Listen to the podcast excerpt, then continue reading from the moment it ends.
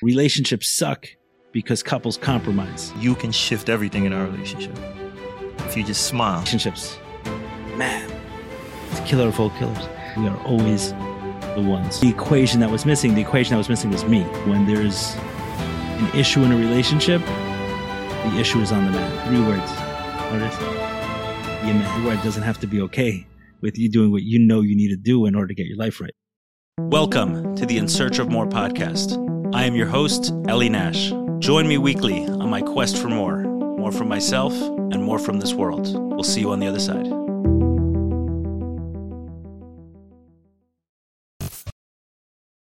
Eli Nash, what's going on? Good. How's your relationship doing today? My relationship? Which one? With your wife. Because I want to go talk about some stuff, which means I'm feeling in a better place. Mm-hmm. With it. So you getting uncomfortable. Speaking about it, I just want to know if you're going to... I'm good. Let's go there. Let's do it. I'm in a good spot. Relationships. Man, it's a killer of all killers. So, I, you know, Omar Pinto. Yeah. He and I worked together. And one of the things we worked uh, together on was, you know, some stuff um, in my relationship, some frustrations. And it's going back a couple of years. And, you know, so you can pull your hair out. Like, I cannot believe I'm in this place. I cannot believe I'm dealing with this. Specifically your marriage. Yeah, specifically. I'm talking about that, that relationship, marriage. And there were things that were working real well. A lot we shared, a lot of love between us, but there were topics that were like, no go. Mm. We cannot talk. We cannot talk about this. If you go, like, bring everything, bring your full gear. Mm. And I'm not talking about me bringing my full gear, unfortunately. I'm talking about her needing to bring the full gear sometimes. And Um, Omar said to me, Ellie, you got to learn. He's like, this is your, he pointed out that this is my pattern. He said, either, like, if there's something frustrating me in the relationship, I either disengage, either from the relationship entirely or from that piece. I mean, and when I do choose to engage, I engage with anger. So those are kind of the only choices that um, the child mind child, the traumatized mind thinks it has, is disengage or engage with anger. Mm-hmm. That that's it. So one area where this was coming up was around um, weekly dinners. My wife kind of wanted to do the same to do each week, and this drove me freaking crazy. So what she was saying was, hey, I'm with the kids all week, and what I like to do is, you know, I don't see you that much during the week. And when I do, there's people around or there's, you know, tasks that I just finished doing that I'm, you know, are just going to. So once a week, me and you go to a nice dinner. Sounds fair. Sounds fair. And I'm like, once a year, anything else but a nice dinner. I'm allergic to those places, man. Mm. I'm allergic. And I, like, I cannot, I understand going to these fancy dinners with... Um, when I say fancy, like these upscale restaurants, I understand them on an anniversary, on a birthday, on a special occasion. Regularly, regularly, I'm just I'm allergic to this. It's like, why? Why is that? I don't know. It's like wearing a tuxedo on a Wednesday. Mm. I don't want to wear a tuxedo ever, but wearing it on a Wednesday, like, what am I? What's what's going on? So I said, dinner is cool. ninety-nine percent of the time, let's once do something else. Mm. And I saw a quote. Um, I saw a quote last week. It said, you know, relationships suck because couples compromise. The one relationship sucks. Relationship sucks because couples compromise. The one who doesn't says, for example, if one likes to travel and one doesn't like to travel, they don't travel too often. And when they do, one is pissed because they have to travel and the other is pissed because their companion is pissed. Right. Right. So, so that's kind that's of what true. was going on here. Where I don't want to go to these dinners. And she saw it as, you don't want to do the one thing that makes me happy. And I saw it as, you don't want to hang out with me. You want to go to a nice dinner. It's the only thing you want to freaking do. Right. So we kind of got stuck there, but Um, because I have very powerful tools of um, spacing out, or th- thought I did, I was like, okay, let's do it. You know, I'll go along to get along. And we went, but I would go pissed off. Mm. Mood killer. vibe Correct. Killer. And you know, we week after week we would try the same thing. I mean, you know, hamsters on a wheel. We'll go to dinner. She's all optimistic. Everything's going to work out. I'm like, okay, let me see if I can get through this. Um, how much wine do I have to drink to get through the meal? Mm. And, and again, not because of her, just the space and the whole, like what it meant, what I thought it meant. And at some point in time, getting irritated. And by the time we got home, we were like in a disagreement. So Omar challenges me and says, okay, next time you go to dinner, you got one goal. Engage without anger. Like, just do not, like, you're there, you're present, but you're not angry. I was like, okay, now I got a challenge. Mm-hmm. It's fun. Let's go. Right. Now this, like, now I was interested in going to dinner. Like, okay, good. Put on my best. Got one thing to do. You put on a tuxedo? My best means a, a shirt with buttons. So, and let's go, let's do this dinner. And I'm focused, right? I'm there. I'm in the conversation and just don't get angry. Don't get angry. Like, that was the number one goal. Do not get angry. And during the course of dinner, just, the whole, you know, all of the stuff came up that normally would have got me angry. I did not, I didn't go there, and whatever, the, the dynamic in that one shifted. Mm. It just, it was different. Not in a good way. Right. I was going to ask. Not in a perfect way. Or? For me, it was better. Um, she didn't have the same challenge. So the fact that she got a little angry wasn't. Mm-hmm. Right. I don't, I don't know what her discussion was that week with uh, whoever she was talking to. But for me, it was this um, disengage, right? Engage uh, without anger. And what I'd say, since that time, there's been just this dramatic, uh, not, I want to say a shift. There was this, we were hamsters on a wheel, literally repeating the same thing over and over and over again for, since we're married. Mm. And just that small shift of saying, those are the only two choices. Let me choose the third option. I've shared this idea so many times in recovery, and it's crazy because you can share this idea with someone else and miss it for yourself. Where sometimes in addiction, we feel like we're stuck because we've boxed ourselves into two choices. It's either I stay in this miserable relationship or I leave this miserable relationship. Either I stay in this job or I leave this job. You ever thought about talking to your boss? I can do that. You can try. I mean, right. Both those are not good options. Right. Walking out on your job and staying in your job because you're miserable there. They're both not good options. You feel so helpless because both those suck. And then someone can sit there and say, hey, is there a third option here? And that's what Omar did for me there. He said, hey, is there a third option in this relationship that's frustrating you so much? And from that day, we went on to a different path, not one that didn't have its ups and downs. Mm-hmm. And its hurdles, but at least they were different. At least they were different ones. I like to pride myself on the fact that my problems are often not the same. They change. Right. This one was one problem that was stymieing me for a few years. And thanks to the guidance, wisdom, and clarity that mm-hmm. Omar gave me, I was able to navigate out of this one. Again, not without its challenges and discomforts right. and everything under the sun, but it's brought our relationship to a much different place. And I pointed back to that dinner. Ironically, it was a dinner that sorted it out in a nice restaurant. That exactly what I didn't want to do, but in that space was able to work through that discomfort, get off the hamster wheel, embark on a new path. And from there build. Right. And, and for you, relation- the foundation was engaging without anger. That was, that was it. The, that, that was, was the third door, the third door, so, so to speak. Mm. I saw two. One is disengage, space out, just not be present, not be here. And the other is when I do, just lash out in anger. So, or some variation. Uh, anger doesn't mean rage. Right, doesn't right. mean this.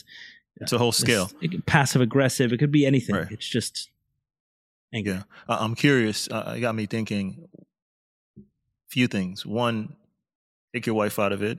Do you still not like going to upscale restaurants twenty-eight days out the month? Like by yourself. Let's say, not literally, but like, let's take that, that I, part of it out, that part of the equation out. I still don't, and our life has sig- pretty significantly changed that it's not really an option. Right.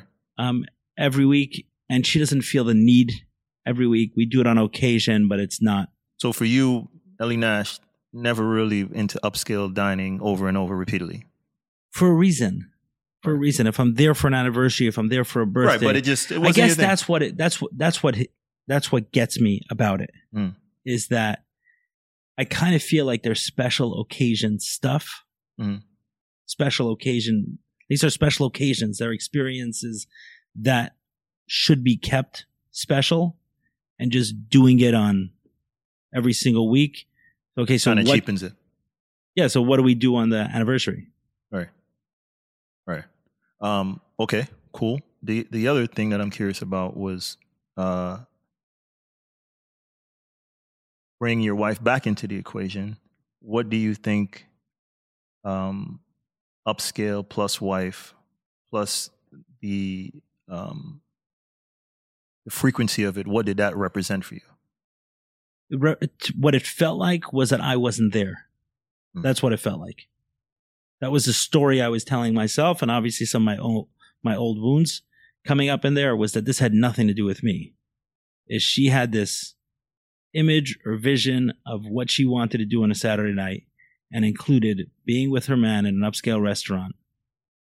So I was the the fill-in. I was the right. You know, I, I was the choice to to. fill in that picture, but it had nothing to do with me. It and you, you felt that feeling before in other parts of your life where this thing has nothing to do with me. I'm just, for lack of a better word, being used.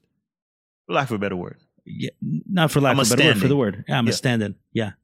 I felt like that a lot in my childhood. Hell, I felt like that to religion. That's what it did to me. That's why I was so traumatized from it. It just had nothing to do with me. Mm. I got to come to synagogue to be one of the ten. A minion. Nothing to do with me. This is... Why am I doing this? Because everyone does this. I got to dress the same way. I got to speak the same way. I got to think the same way. And there's thirty-one kids in the class. And if there was thirty-two, the class would be the same. There's nothing anyone can do to change the dynamic in the room. There's always, this is what it is. This is what's being taught. This is however many, however many, you know, little humans show up. They're all being smashed into the same size. So you, you kind of feel secondary to whatever that is. And I guess that feeling that I felt a lot in childhood was repeating itself here. And that was my own trauma response.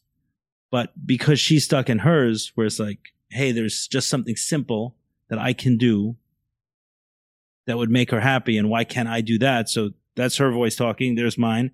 And there we are, hamsters on a wheel, three years later, just saying our version of the story, talking to our friends and expressing our frustrations, them nodding their head at, and agreeing with us. And then finally getting someone to listen who can listen in a different way.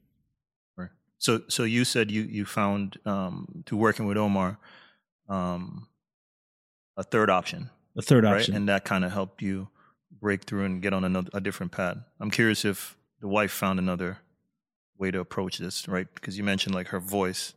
Um, was telling her her version of the story. Like, did she do anything, or just, or your your shift was enough to kind of pull both of you guys on a better path? If you get what I'm asking. Yes and no. So meaning it was enough to get her on it. It was enough to get us on a different path, and that path did include her looking at some of her own stuff. Yes, that naturally happened. That naturally happened, but. That wasn't that. That wasn't the equation that was missing. The equation that was missing was me. It was me learning how to engage without anger. It was learning how to, at risk of thinking like this is the rule, it's always engagement without anger. It was looking at a frustrating situation, a situation we're frustrated by, which I think another way of saying frustrated in this context is helpless. Hmm. I, I cannot get out of the situation because all the available choices in front of me are no good, and then. Seeing, is there a third choice? Is there another option that I'm not seeing? And then once we find that door, we walk through it, and we're going to encounter challenges, but the challenges are going to be new ones. And maybe new can be exciting, or new can mean better. It'll mean growth. New can mean not boring, right. But at least it's new. At least we're not stuck in the same hamster wheel forever. And that got me, that, that has me thinking about just some of the challenges in my own relationship and how these things have to play out for a lot of people, where um, you kind of taking that third option in a lot of ways was, it was like you kind of stepping up in the sense like, okay, I'm going to do this. I'm going to give myself to this option. And for me, a lot of the times that was hard. And like hearing you say, like in my relationship with my wife, right? Like I would see certain things and my story was being told. And I was like, no, but I'm not going to be the bigger person, for lack of a better word, because you got to see this from my perspective. Right. And we were just friction, right?